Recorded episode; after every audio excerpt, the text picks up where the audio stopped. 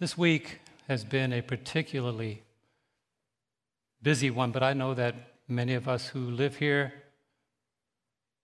you know, people come to town and they look at this quiet place and they say, I'd love to be in a nice, quiet,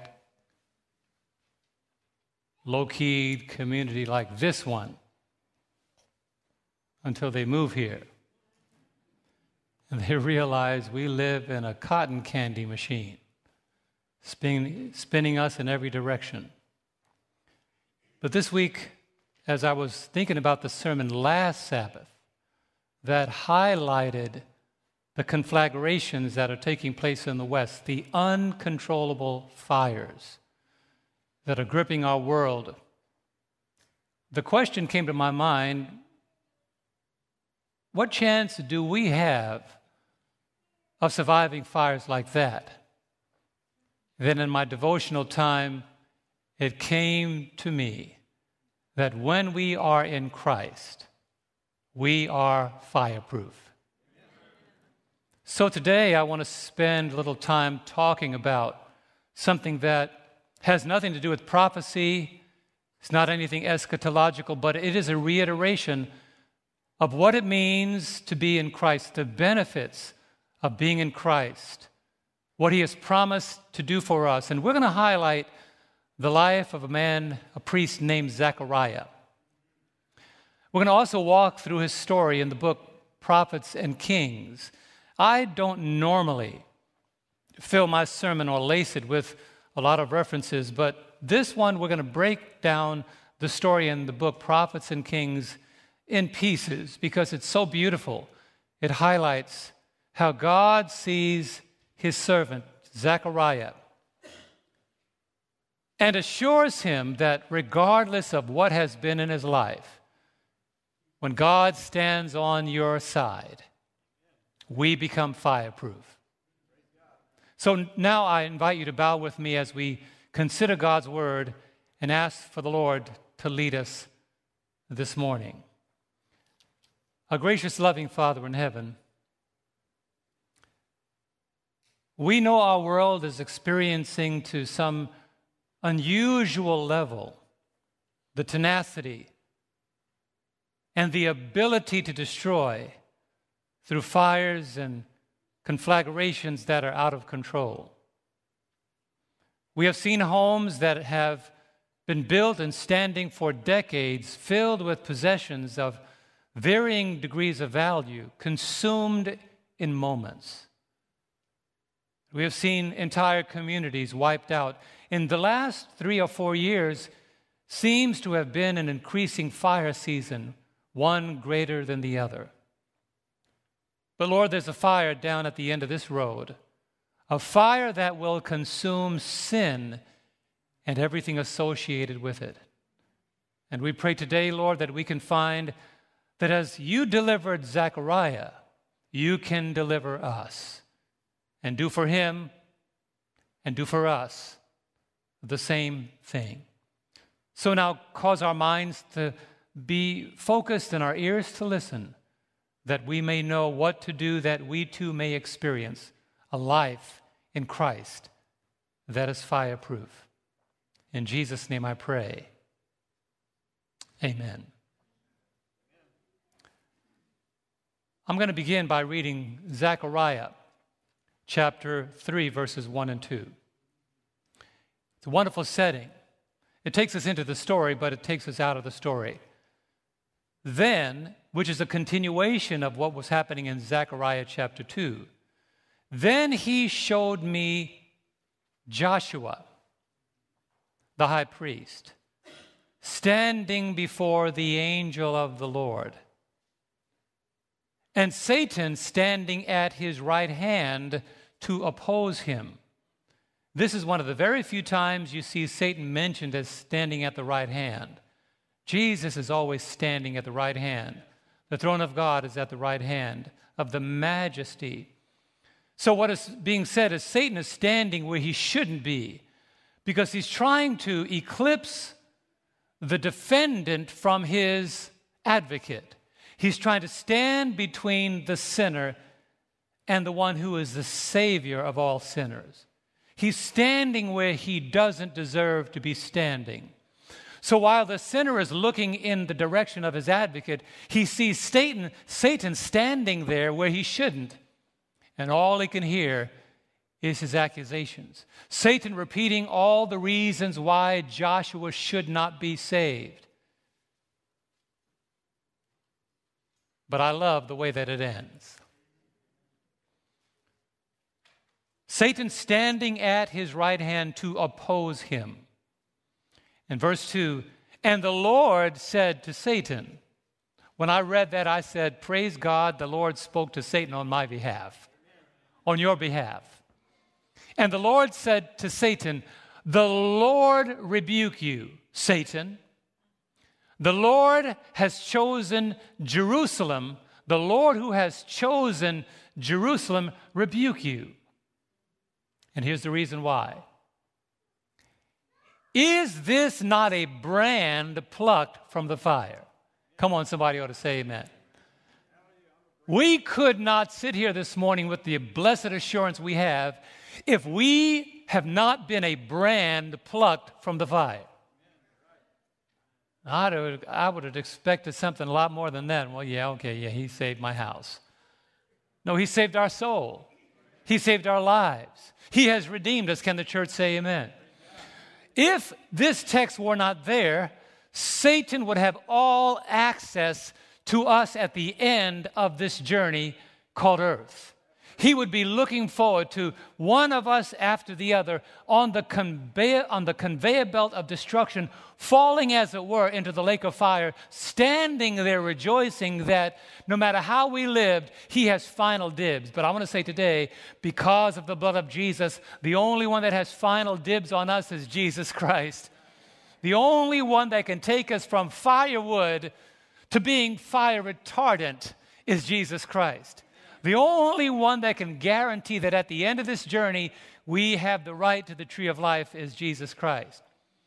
And through this story, the Lord, I love this fact when he says, The Lord rebuke you. I've always wondered about that. When people say, I rebuke the devil, how could you rebuke somebody you can't even see? We've got to call on the Lord Jesus Christ to do battle for us. We've got to call on the only one that never lost a battle against Satan to do battle against him in our behalf. That's why it's so beautiful. This is an exclamation The Lord rebuke you, Satan. And, brothers and sisters, if you look back at where you were, if you look back at your track record, if you look back at the life you lived, if you look at the things you've done, and the places you've been, and the sins that so easily beset you, if you look at the things that God has delivered you from, you can honestly say, with joy in your heart, Thank you, God, for rebuking Satan in my behalf. And so today, this message is for you if you've ever been discouraged about the flaws in your character. If you've ever felt like giving up or feeling like the devil has constantly reminded you of your failures. This message is for you. If trials are too great for you to bear, if temptations appear to be greater than your ability to resist, this message is for you.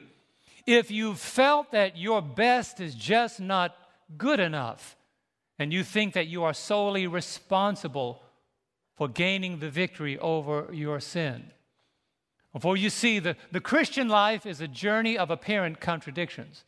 Now, there are some things about the Christian life that doesn't make sense to us. There's some things that are not very clear. There are times that when I read the Bible, it's amazing to me that blind men saw Jesus better than men whose eyes were never defective. There's something about the gospel that seems to be contradictory. How can a man who was born blind see Jesus better than the Pharisees who never had eye problems? There's apparent contradictions in Scripture. So there are times that God has to close our eyes for us to be able to see. There are times that He has to plug our ears from the things of the world that we may hear the things of the Spirit. Sometimes He has to lead us what it means to bow down that we may understand what it means to stand on our feet in Christ, the apparent contradictions. And sometimes it is not until we experience the worst defeat that we come to appreciate the greatest victory, the apparent contradictions in Christianity. See, this life of Christianity is a journey. It's not a run, it's not a flight, it's a walk. The Bible talks about walking. Jesus walking with his disciples, Jesus walking from one city to the other. And then the Bible says, those who are in Christ ought themselves also to walk just as Jesus walked. I said to my, my wife's nephew a number of years ago, still pray for him, he's in the grips of the enemy. But I talked to this young man when he was in his late 20s, and I said, he lives in Florida, and I said, Can you walk to California? He said, No. I said, Can you walk to California? He said, No, Uncle John, that's too far. I said, But can you walk to California? He said, What are you saying? I said, Can you walk to California? Can you walk to California? He said, I guess, but it's going to take a long time. I said, Then start walking. And the reason I said that, we walk by faith and not by sight. The reason I said that to him is because he lives a life of stumblings and bumblings and I can't do it, it's too hard, I don't know how. I said, the way to walk to California from Florida is put one foot in front of the other, and the sooner you get started, the quicker you'll get there. And so when I call him nowadays and say, Can you walk to California? Yes, Uncle John. So when are you going to start? Because he's still stuck in the quagmire of the sin that so easily besets him. And a lot of our young people today, they don't understand the joy of Christianity. You sometimes see them, you talk about Christ, their lives seem to be put on hold because they've been so inoculated by the joys of the world. Or maybe, let me, let me rephrase that not by the joys, but by the pleasures of the world. That they've missed the joy that they can find only in Christ. And I know I've been there. The world has so designed itself to be attractive and appealing. It, it reaches out to our senses and says to us, You need me in your life. And when young people get embraced by the world, it's so hard to hear a phrase and think that there's anything real behind it, that there are joys at the right hand of God forevermore. And they hear that and they think to themselves, what joys could there be at the right hand of God? Let me just give you a glimpse. Man may be able to make the internet, but God can make unnumbered universes. If he can do that, what can a guy that just designed an app have to boast about the man who designs universes? God has not yet revealed all those things he has in store for us. But His desire is to pull us from where we are to where He wants us to be. And the only way we will know that is, as I said to this young man, put one foot in front of the other, and pretty soon the things that are not even within your sight will eventually become vividly clear because you've decided to take a walk of faith.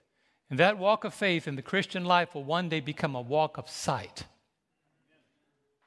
As the young man that the Lord spat on the ground and put, put clay in his eyes and said, Go walk.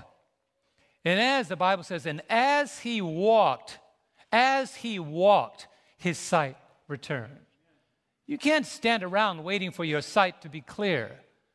You can't stand around waiting to see the things of Christ until young and old alike decide to walk. Decide to walk in a direction that apparently seems to be obscure and doesn't make any sense. And these are those that live in the hypothetical world of misguided intellect. What if, what if, what if? Let's not spend time in the what ifs. Let's spend time in the promises of God, and we will see that all the what ifs of life make no difference when we step into the promises and the realities of Christ. The journey of the Christian is one that is sometimes ironic because it's not designed for the faint of heart. I had, a, I had a young man write me an email, and I don't know why some people waste their time on questions like, What if Jesus is not divine? And my response to him says, Well, that would be catastrophic, young man, but he is. He is divine. Well, what if Jesus didn't rise? I said, That would be tragic, but he did. He is divine and he did rise again. And there's a third part to that, and he's coming back again. What world leader or dignitary or historical figure do you know that can have the capacity to split BC into AD by just coming into the world? Who do you know that can do that? Atheists and agnostics may deny the existence of Jesus. Evolutionists and astrophysicists may say that there's no evidence of God, but when they write a check on Monday morning, they're going to put 2021 on that check. Uh, you get that on Tuesday. In the year of our Lord, the undeniable fact that hypotheticals and misguided intellect lead you nowhere until you accept the fact that, and I never say Jesus was, I always say Jesus is. Why? Because he is our ever present help in time of need. Today's message is not how bad we are or how bad we have been, but how good Jesus can make us and how good Jesus always is. And we were having a discussion, and I know what people mean when they say, well, there are a lot of good people in the community. And I say, no, they ain't. They may be camouflaging their nature. But I guarantee you, with Christ not in a person's life, it's just a matter of time or circumstance before their character is really revealed. And Joshua knows that. So today's message is not how bad we have been or how bad we are, but how good Jesus can make us. It's not about the bigness or the magnitude of our sin, but the greatness of our Savior. It is not about our failure rate, but it's about the success rate of Jesus. And the gospel is the only story. The gospel is the only story that will survive the annihilation of the skeptics. Meaning, let me break that down because the word annihilation may be too huge. That means when all the skeptics have piled up all the evidence that they can present that they think will bring us to the conclusion that God does not exist, all of a sudden, that is when Jesus is going to show up and prove that the evidences of man's skepticism does not mount up into any successful argument against the existence of Jesus. I said to a guy that was atheist, I met him up there in Washington State a few years ago when we had ASI. I thought he was a Christian because he was at one of our booths at ASI. I met him when he did an interview here at 3ABN, and I thought, wow, what a wonderful interview. Three young people out on the mission field in India. How beautiful. And he, he presented these wonderful stories of lives being transformed by the work they, they were doing. And I thought, what a wonderful man. And I met him up at ASI only for him to tell me, well, you know, actually, I said, well, what church do you attend? Actually, I, I don't go to church. Well, you were on the program, weren't you? Yeah, but I'm atheist. So you were on the program. So were the other two people? Oh yeah, they're they're Adventists. I met those two young people in the when I was on a journey in India. I was I was excited about the work I saw them doing, so I decided to help them in a humanitarian way. But you said you're atheist. Yes, but I admire the work that they're doing, so I decided to give them a helping hand. He did so well that they included him in the program they did on 3ABN, and I had no idea he was an atheist. So that stirred my curiosity. So I sat down because I had been studying some of the very successful ways of talking to people that are agnostics. And agnostic simply means somebody that doesn't have a conclusion one way or the other. They haven't really delved into trying to prove or deny the existence of God. But this young man who was an atheist, I made it my point to have lunch with him or sit down and talk with him in our break times at ASI. By the time we left ASI, he said to me, as we were going down the escalator, he said, For the first time in my adult life, I think that there could be a God. Because I asked him some basic questions, and I'm not going to take the time to go through that today. But I asked myself the question how can men look at this wonderfully detailed creation that goes from season to season. The plants come and go, the grass withers and grows the next season. Creation works in such an amazing cycle, and they can come up with the idea that this was all coincidental, this was an accident. How can such order come out of such chaos? And he came to the conclusion that there has to be some evidence that God exists. And I believe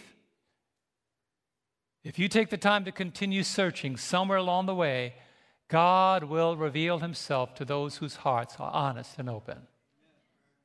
That's why I'm so excited about this, this September 11th event. I don't want to date this message, but I want to just say that it is this drive, it is this push to, to, to bring to other people the knowledge of this message.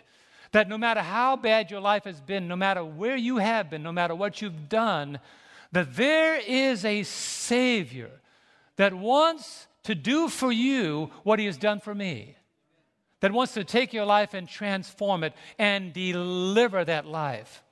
That's why I say again the gospel is the only story that will survive the annihilation of skeptics to remind sinners that they can be transformed from sinners to saints.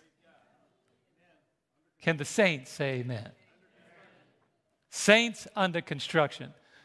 My good young man, Jason Bradley, he has, he's adopted that phrase. He said, Uncle Lomi, he always calls me Uncle Lomi. He said, Ever since you said that, I always say we are saints under construction. Any saints under construction here today? Saints under construction. So before, I, before we dissect the story in the book of Zechariah about Joshua, allow me to destroy a gospel killing cliche that we have adopted. And the description of it is an insult to the mission of Jesus. You know, some people that think no matter how, no matter what has happened, your life could never change. God can't do anything for you. Jesus Christ is not powerful enough to deliver you. But I point you to a man who knows by personal experience the transforming power of Christ. Romans 5 and verse 19, listen to the testimony of the Apostle Paul. He says, For as by one man's, what's the next word? Disobedience, many were made sinners. So also by one man's what? Obedience, many will be made what? Righteous. There are the two sides sinners and righteous. By Adam's disobedience, all he could produce were sinners but by the obedience of Christ, all he can produce is saints. You see, the gospel doesn't just bring forgiveness, the gospel changes our standing before God. That's why you find in the life of Paul, he used to be Saul. You find in the life of Jacob, his name was changed to Israel. The Lord gives us anonymity in the family of God. He doesn't want us to be remembered how we were, He wants us to be remembered how we are in Him. That's why when we get to heaven, the Bible says, and we will have a new name. We'll have what, friends? A new name. People that had long criminal records they won't even be known in heaven because their records will be expunged and they'll have a new name in Christ. Praise God for prison ministry. If you didn't believe that it could work, you wouldn't go to prison every week. If we didn't, for how many? 13 today were in the prison ministry. Why do you go to prison ministry? Because we believe that they may be behind walls, but walls are not a barrier to Christ. When we go to the prisons during the week to minister to the ladies in the jails, we go there because we believe that you may be incarcerated behind metal, but there is no metal bar that can keep the Holy Spirit out. Some of the most dastardly criminals, some of the people that were the lower dregs of society, by the grace of God, they were sinners, but they were made obedient by the blood of Christ. But the gospel is not the only thing that the gospel not only brings forgiveness, but it changes our standing before God. Look at the testimony of David the psalmist. And he ought to know. I mean, he's been in a place, he ought to know. And he says this based on experience. Psalm 50 and verse 5. Let's read this together. It's on the screen. Look what David says. Are you ready? Here we go. Gather my saints together to me, those who have made a what? Covenant with me by sacrifice. Notice what David calls those who come to God. What does he call them? Saints. Paul the Apostle in the New Testament says, Greet the saints, and he mentions the city. Brethren, this morning I want you to know that while people are saying, Well, you're not all that, say, Oh, yes, I am. By the grace of God, I'm a saint. I'm a saint under construction, delivered by the blood of the Lamb. This is the gospel that the Christian must communicate to the community. You see, when we come, when Jesus comes into our lives, we are no longer sinners but saints. We are forgiven and cleansed from our sins. You know that 1 John 1 9. We are received and become children of God. John 1, verse 12. As many as receive him, to them he gave the right to become sons and daughters of God. Why is that important to me? An abandoned child can claim to be a son of the Almighty God. We are children of the Most High God. And we are to equip the world with this message that this transformation is available in the person of Christ. Let me put this into context. When I talk about prophecy, people say, Is that really going to happen? When I speak about America and prophecy or uh, the coming crises that our world is facing now, when I talk about Revelation 17, the dragon, the beast, the false prophets in Revelation chapter 16, when we talk about the mark of the beast, the seal of God, the fall of Babylon, it, it, it somehow brings us to a place where we say, wow, that's fascinating. But you know what's more fascinating than all of that? You know what's more fascinating than all of that? Is that Jesus can redeem every one of us. What's more fascinating than understanding Revelation in great detail is to know that there's a text in Revelation that I love so much. Revelation 14 12. Revelation 14 12. Here is the patience of the saints. Why do we need patience? Because we're waiting for Jesus to come. That's why when we look at the Bible, the Apostle Paul brings out the beauty of the gospel. Look at another one in Ephesians 2 and verse 19. Changes our standing before God, changes our standing. Who we were, we no longer are when we come to Christ. Ephesians 2 and verse 19, the Bible says, now. What's that word, honey? Now. What's that word, friends? Now. When is now? Now. Now, therefore, you are no longer strangers and foreigners. that means there's a mansion being built with your name on it. That means there's a robe being sewn with your name on it. That means there's a crown being designed with your name on it. That means there's a place mat at the table of grace waiting for you to come and eat the welcome table in the kingdom of God. That means somewhere along the way, somebody ought to say amen. yes, you got a mansion, you got a gown, you got a crown, you got a dinner, and you have waiting for you one day face to face, we'll get a chance to thank our Savior for all that He has prepared for us. Now, therefore, you are no longer strangers and foreigners, but what are we? Look at this. But fellow citizens with the saints and members of the household of God. That's who we are today. So, when the news sounds horrible on Monday, and the weather is going out of whack on Tuesday, and another storm is coming on Wednesday, isn't it, isn't it the grace of God that has kept this community from horrible storms. We've had the thunder, we've had the rain, we've had the lightning. But when we look around us, whenever I look at the news and they say in the Midwest, terrible tornadoes, I say, Praise God, He's keeping them away from Thompsonville. Praise God, He's keeping them away from West Frankfort and all the surrounding communities here.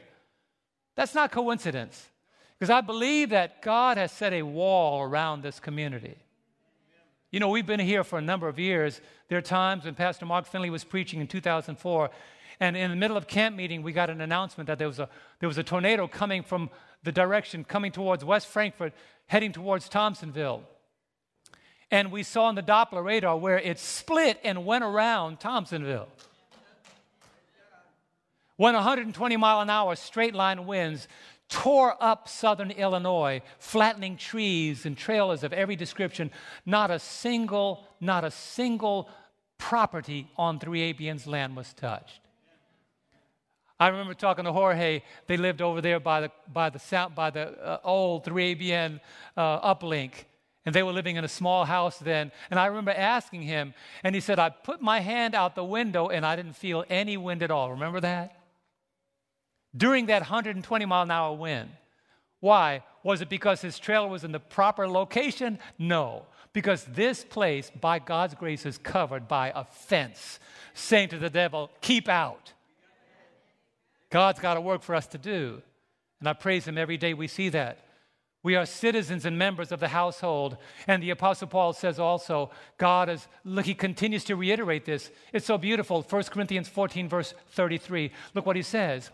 For God is not the author of confusion, but of peace, as in all the churches of the what? Saints. Saints.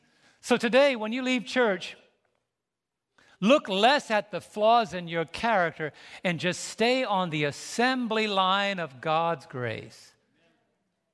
Because he who has begun a good work in us will complete it. He's going to complete it. He's going to complete it. Every now and then I feel the sawing and the hammering and the gluing. He's going to complete it. You ever feel that? You feel the flames when he's bending a certain side of us and polishing the other side of us. You feel the, you feel the wood chips of sin being chiseled off. He's going to complete it. That's why this story is so powerful for me. and I'm going to dive into it for the next 30 minutes. You see, after Israel returned from Babylonian captivity, and they were in the process of getting their lives back on track, they were also in the process of rebuilding the temple. And Joshua, the high priest, during the restoration, he was concerned about the saints getting their lives together. It's not that easy. When you come out of sin, to come out of sin and be a saint the next day. It's a learning process. Isaiah 1:18 says, Cease to do evil and learn to do good. You might, you might smell the last cigarette the day before and may still smell like smoke the day after. But God is so faithful that the work He begins in you will get you so far away from what you used to do that the smell of smoke will finally sicken you. Only God can do that. My sister told me that after smoking for a number of years, and they gave her a choice between a kidney and continuing to smoke. They said, We're not going to give you this kidney if you keep on smoking. She quit immediately. And she says, Now the smell of smoke sickens her. But we're not talking about quitting for a kidney, we're talking about turning our lives over to Christ. So after returning from Babylonian captivity, they began to reflect on their captivity. They began to understand when they were at their highest point and when they were at their lowest point. And after they witnessed the power to destroy and then the power of God to save, they were now at a place where they were looking back at their captivity in Babylon and saying, But for the grace of God, that province would have consumed us had God not been with us there. It was during the rebuilding of the temple that the Israelites reminisced about their former condition. You ever stop sometimes and think about where you used to be? Anybody? You ever stop and think about where you used to be? I've done that. Sometimes, you know, if you've been married 38 years, you have stuff in your house that's still from where you used to be. Every now and then you find some stuff that is from where you used to be.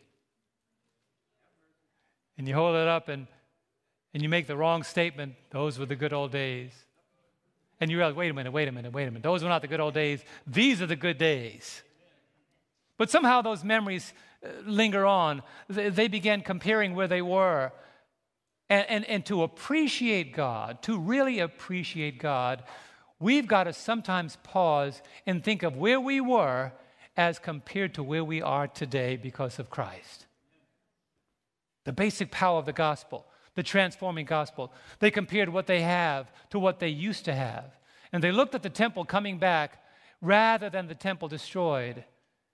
And they realize, okay, we, we, we appreciate where we are now. God allowed us the trials of disobedience. He allowed us to experience the trials of disobedience so that we could appreciate the blessings of obedience. And there they were building, there they were building, and there they were building. And then God, in the story of Zechariah, in the book of Zechariah, the servant of the Lord begins to paint such a beautiful picture about what Joshua and the Israelites were experiencing. Look at this in Prophets and Kings, page 587. I want to walk you through this, and I told you I'm going to bring up certain excerpts throughout the sermon because I think it's so beautiful the way that the Lord allowed us to be expanded in Prophets and Kings. We are told Zechariah's vision of Joshua and the angel applies with particular force to the experience of God's people when? In the closing scenes of the great day of atonement. That's our time. The remnant church will then be brought into great trial and distress. Those who keep the commandments of God and the faith of Jesus will feel the ire of the dragon and his host. But this is the part that particularly grabbed my attention. If he could blot them from the earth, his triumph would be complete.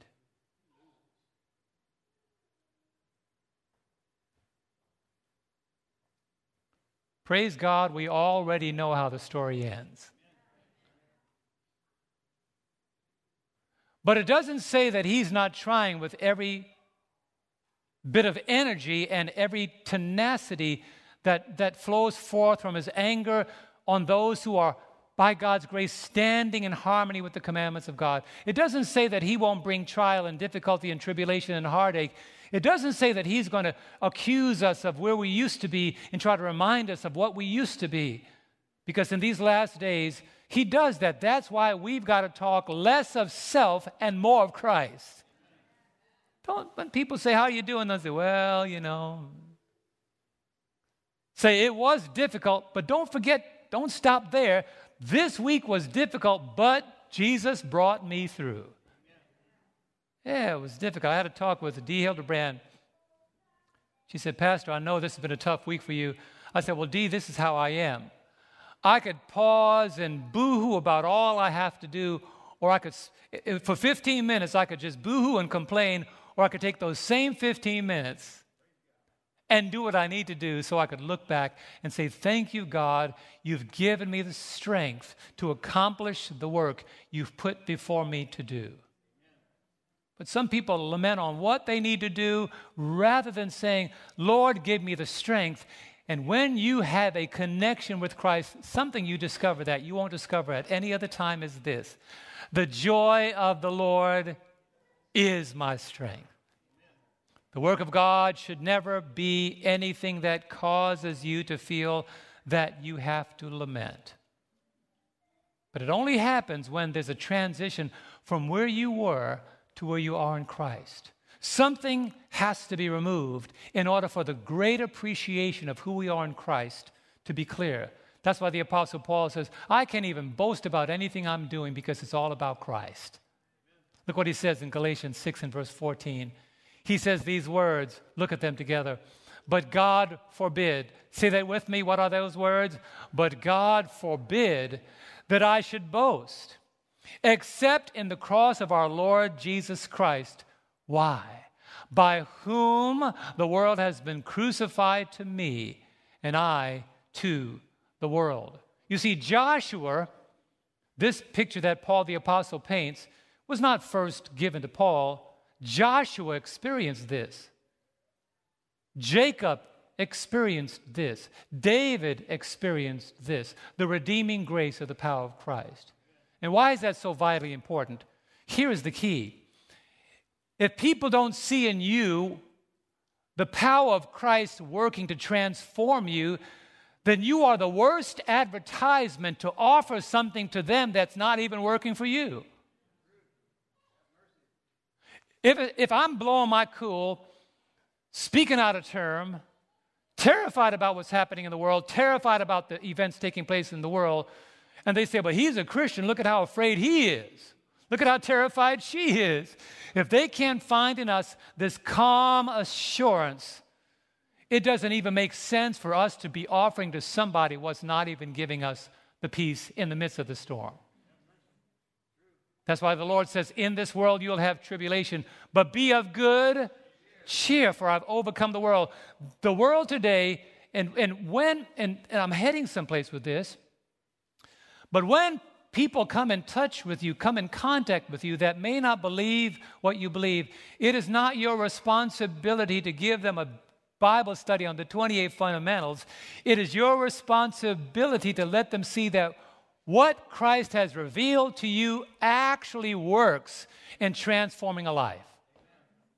People are more convinced by what they see in you than what they hear from you.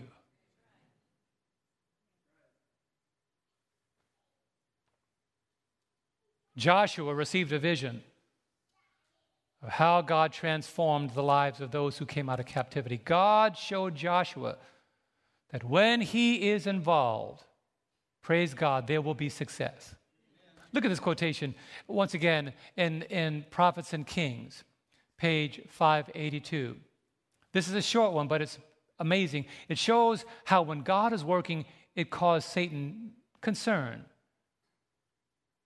The steady advancement made the builders of the temple, made the, the steady advancement made by the builders of the temple greatly discomforted and alarmed the hosts of evil. What is that saying? If there is no advancements taking place in your life, the devil is not even concerned about you. He's only concerned about advancements being made.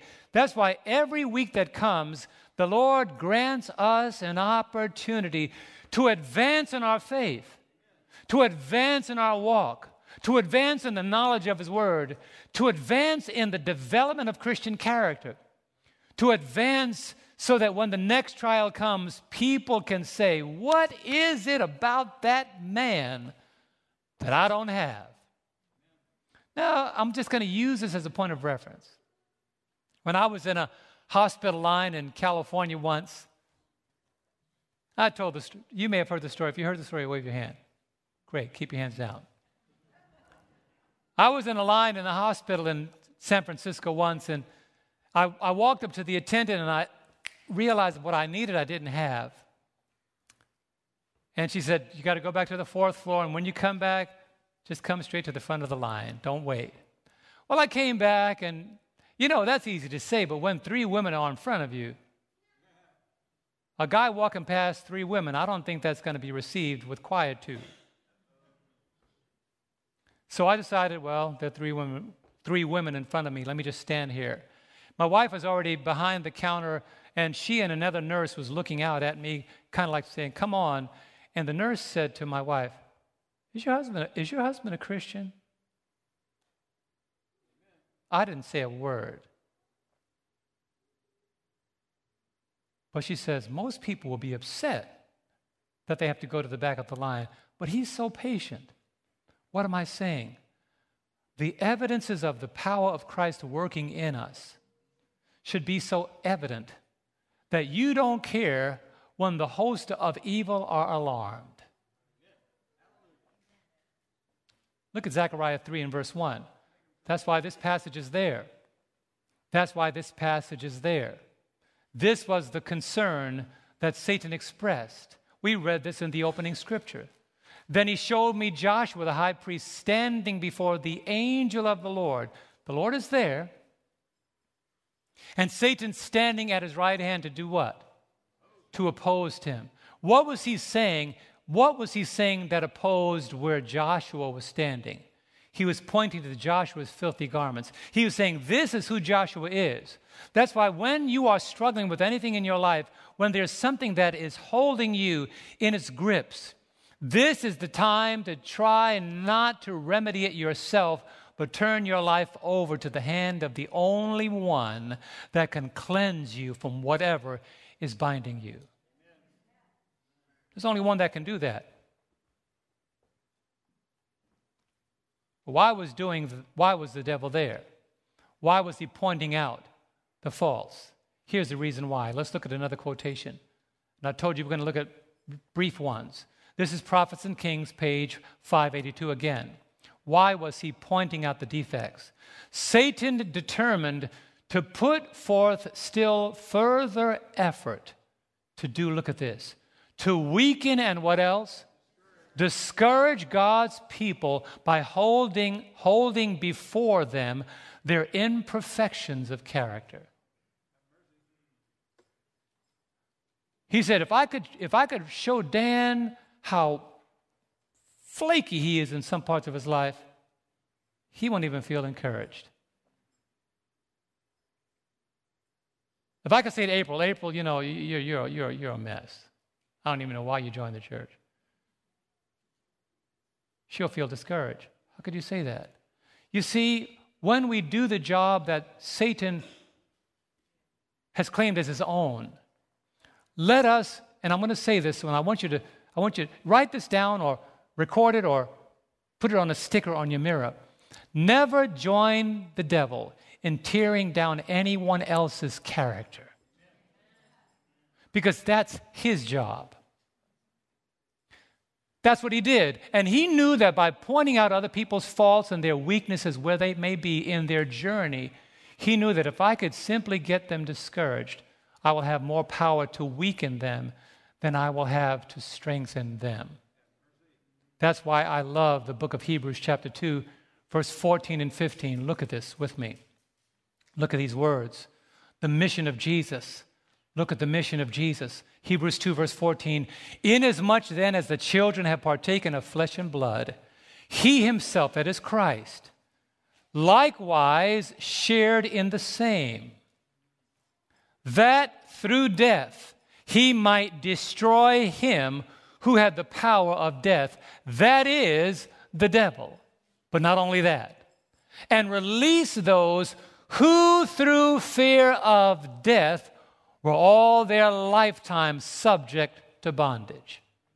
There are people that are fearful of dying, but they're not, but they're not making any movement to free themselves. I'm going to say that again. There are those people fearful and they don't want to be in the sin that they're in, but they're not making the move to free themselves. This is why Luke 19:10 is so beautiful to me. Instead of it saying that the sinner came to seek and to save the one who can save, it says the Son of Man has come to seek and to save that which was lost. Instead of, instead of the shepherd saying to the sheep, You need to find your way back, the shepherd went after the sheep. Instead of leaving that one sheep all by itself and being content with the 90 and 9, he went out to look for that one who had been separated from the flock and did everything he can to redeem that lost sheep.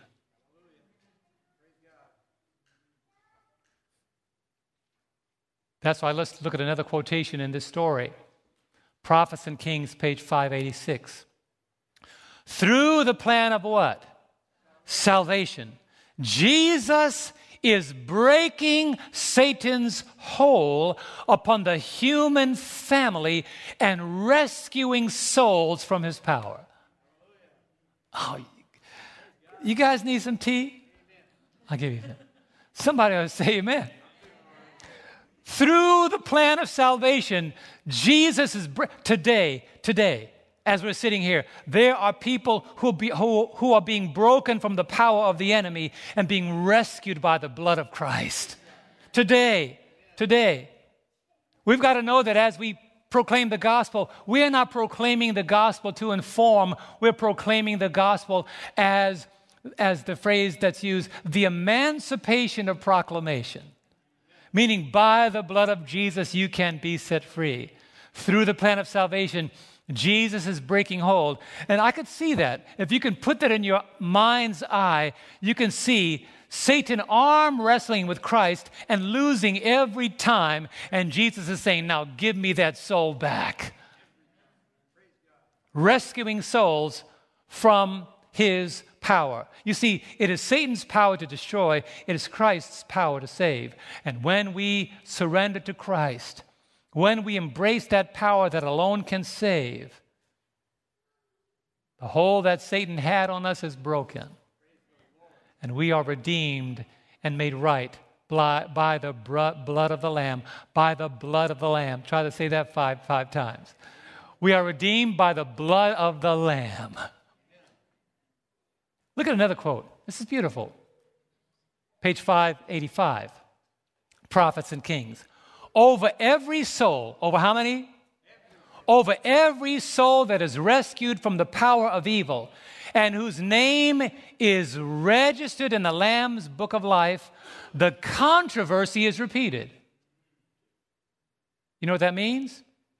Never is one received into the family of God without exciting the determination or the determined resistance of the enemy. That means when the Lord rescues someone, the devil says, I've got to come back after that person that he rescued. And the great controversy, Ellen White says, he doubles and triples his effort. He can't stand back and say, I lost. He's got to double and triple his efforts. Do you, do you, do you, do you ever feel that? Do you ever feel the tug of the devil to pull you back? Do you feel like you're climbing up the sliding board of salvation, and if you stop climbing, you'll slide back down? That's the enemy trying to pull you. Never is one received into the family of God without exciting the determined resistance of the enemy. Meaning, he's not just going to let you go. He's not just going to say, okay, go ahead, I'm done with you. No, any soul that is lost Satan considers it a triumph over the cross of Christ. But I like what the Lord said to him in verse 2 of Zechariah 3. We read this in the beginning, but let's look at it again in the context of what we just said. And the Lord said to Satan, The Lord rebuke you, Satan. Meaning, when he tries to reclaim that person that Jesus has rescued, the Lord rebukes the devil and says, Stand back.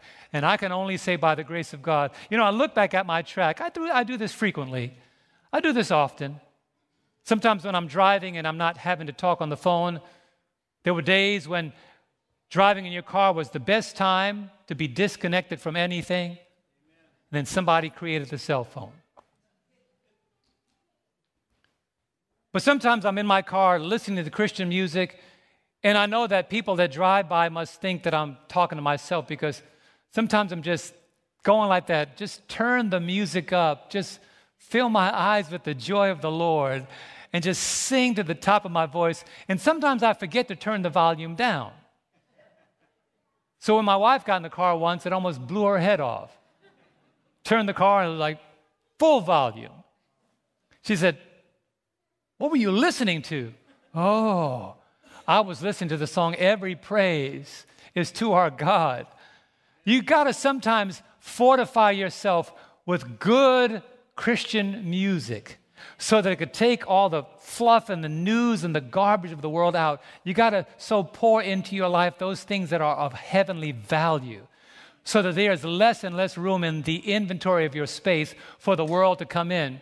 Sometimes after I sing a song and I put it on CNN or NBC or ABC, I just think this is so fluff. And I go back to my Christian music. Anybody know what I'm talking about? And when you're feeling down, put on some good Christian music, and the devil says, Well, I got to go.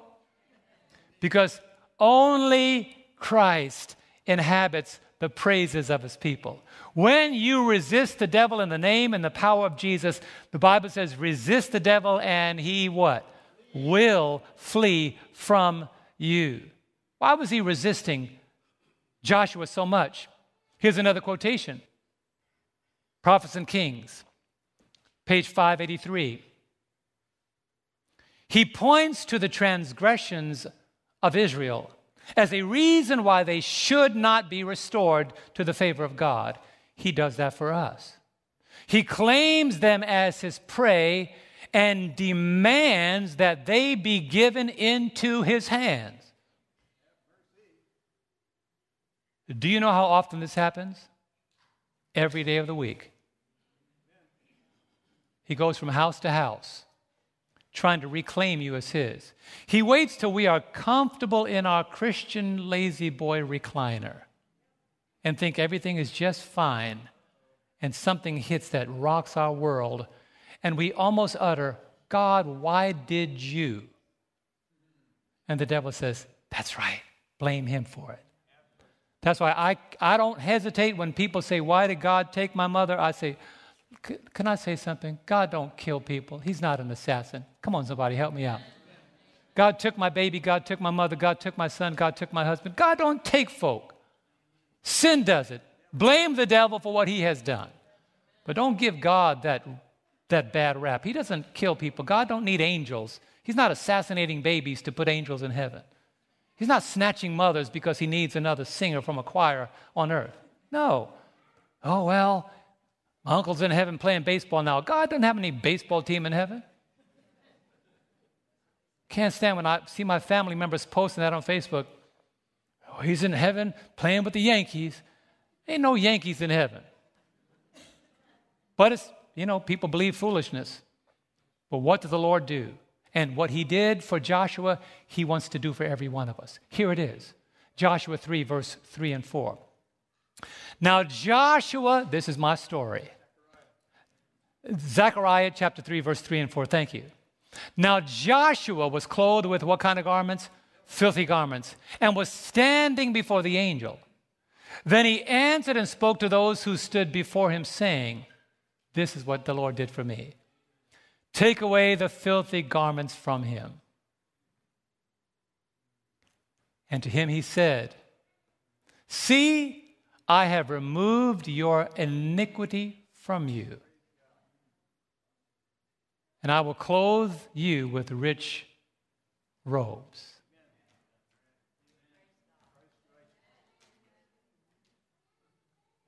That's just one of those, you got to just chew that as a, a peppermint of salvation. you got to extract from it everything you can. I will clothe you with rich robes.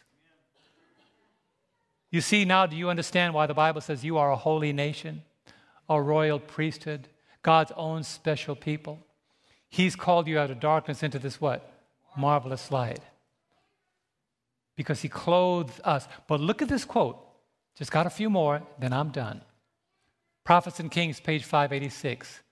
This is amazing. Satan knows that those who ask God for pardon and grace will obtain it. Therefore, he presents their sins before them to discourage them.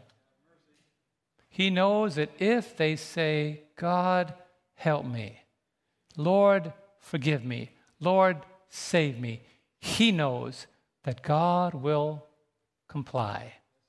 But he says, How could you do that? Do you know what you've done? Do you know who you are? Why would you even ask him? Do you think he wants to talk to you?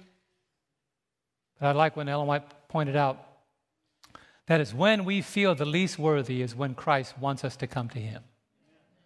That's why I love this Ephesians 3 verse 20. What does the Bible say? Now Ephesians 3:20. Now to him who is able to do exceedingly abundantly above all that we ask or think how according to the power that what works in us. God is at work. Can the church say amen? So the devil may say, He's not worthy, but God says, Back up. When I'm done, I'll put him on display to show you that by my blood he has become worthy. And I like this. Prophets and Kings, page 587. I don't often do this, but this story was too good for me to overlook this. Here it is. Prophets and Kings, page 587. This is beautiful. This is grand. Satan has no power to pluck them out of the hand of the Savior. If that's all I read this morning, that is a hallelujah right there.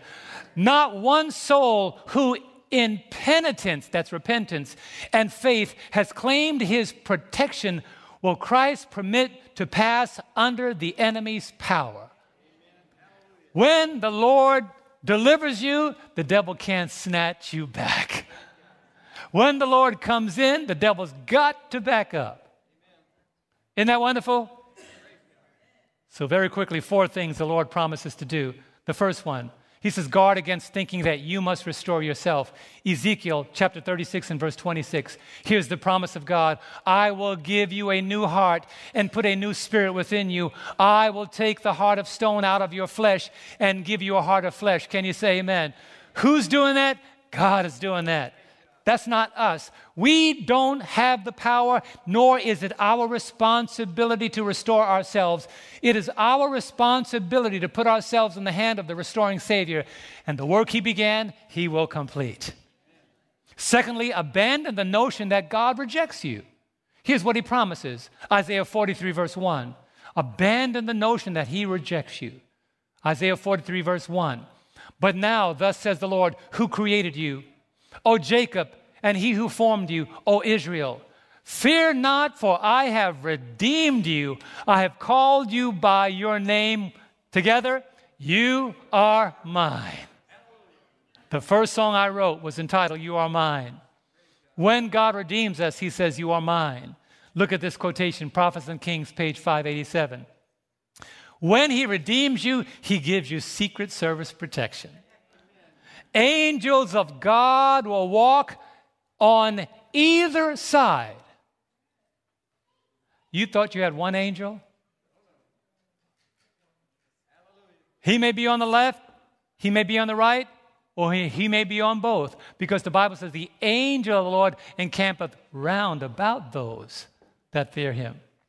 Angels of God will walk on either side of them, even in this world, and they will stand at last among the angels that surround the throne. Hallelujah. Tracy, one day you're going to stand where angels surround the throne. Praise God. Third thing, remember that Jesus refuses to leave you defenseless. Zechariah 3 and verse 5. Zechariah 3 and verse 5. And I said, Let them put a clean turban on his head. So they put a clean turban on his head, and they put the clothes on him and the angel of the Lord stood by. He cleans us up and he assigns us secret service protection. And finally, remember that through Christ, we are all fireproof. Through who, friends? Through Christ. Isaiah 43 and verse 2. This is my favorite passage in the book of Isaiah. We're almost done Isaiah now. We're in Isaiah chapter 48. Isaiah chapter 45 right now. We're starting 45. But look at Isaiah 43, verse 2. And I want you to read this with me. This is my one more scripture, and then I'm going to close. But here's one that's powerful. When you pass through the waters, what's the promise? I will be with you. And through the rivers, what's the promise? They shall not overflow you. When you walk through the fire, what is the promise? You shall not be burned, nor shall the flame scorch you. Why? Because in Christ Jesus, say it with me, we are what? Fireproof. Oh, brethren, we're going to stand on the ashes of those who refuse to embrace Christ because there'll be fire to the left, fire to the right, but no fire on the saint of God. We will see the destruction of sin, but sin will not destroy us when we are covered by the character of Christ, the second death will have no power on us. I'll take it from my book, the book of Revelation. A man by the name of John was given this text Revelation 2 and verse 11. He who has an ear, let him hear what the Spirit says to the churches. He who overcomes shall not be hurt by the what? Second death. What is that death? The lake of fire. Today, can I ask you a question? How many of you are glad that you are redeemed by the blood of the Lamb? And how many of you today want to stand with me and say, I want to walk, no matter where the Lord leads me, I'm going to walk. And I know that wherever I go by God's grace, if I stay in Him, I will always remain fireproof. Anybody wants to stand with me today and declare that I want to remain in Christ. By staying in Christ, I will remain fireproof, not by any other means, only by the means of the righteousness of Christ Jesus. Loving Father in heaven, it is your righteousness that makes the difference. Thank you for the teachings that are true. Thank you for the fundamentals that are sound. Thank you for the understanding of prophecy that calibrates our thoughts and minds to the hour in which we live, the urgency before us. But thank you above all of that for your redeeming blood, for your grace, for your transforming power, for the power not only to deliver, to deliver, but to give us fire retardant characters. That when the fires of the furnace of affliction is heated seven times, we could step into it, and not even the smell of smoke would be upon us. You'll only burn the ropes that bound us, but you'll set us free. I pray that today, Father, we can remember that yes, only in Christ, in no other name, in no other place, in no other position can we claim the blessing of being fireproof. So bless us, Lord, guide us, and strengthen us.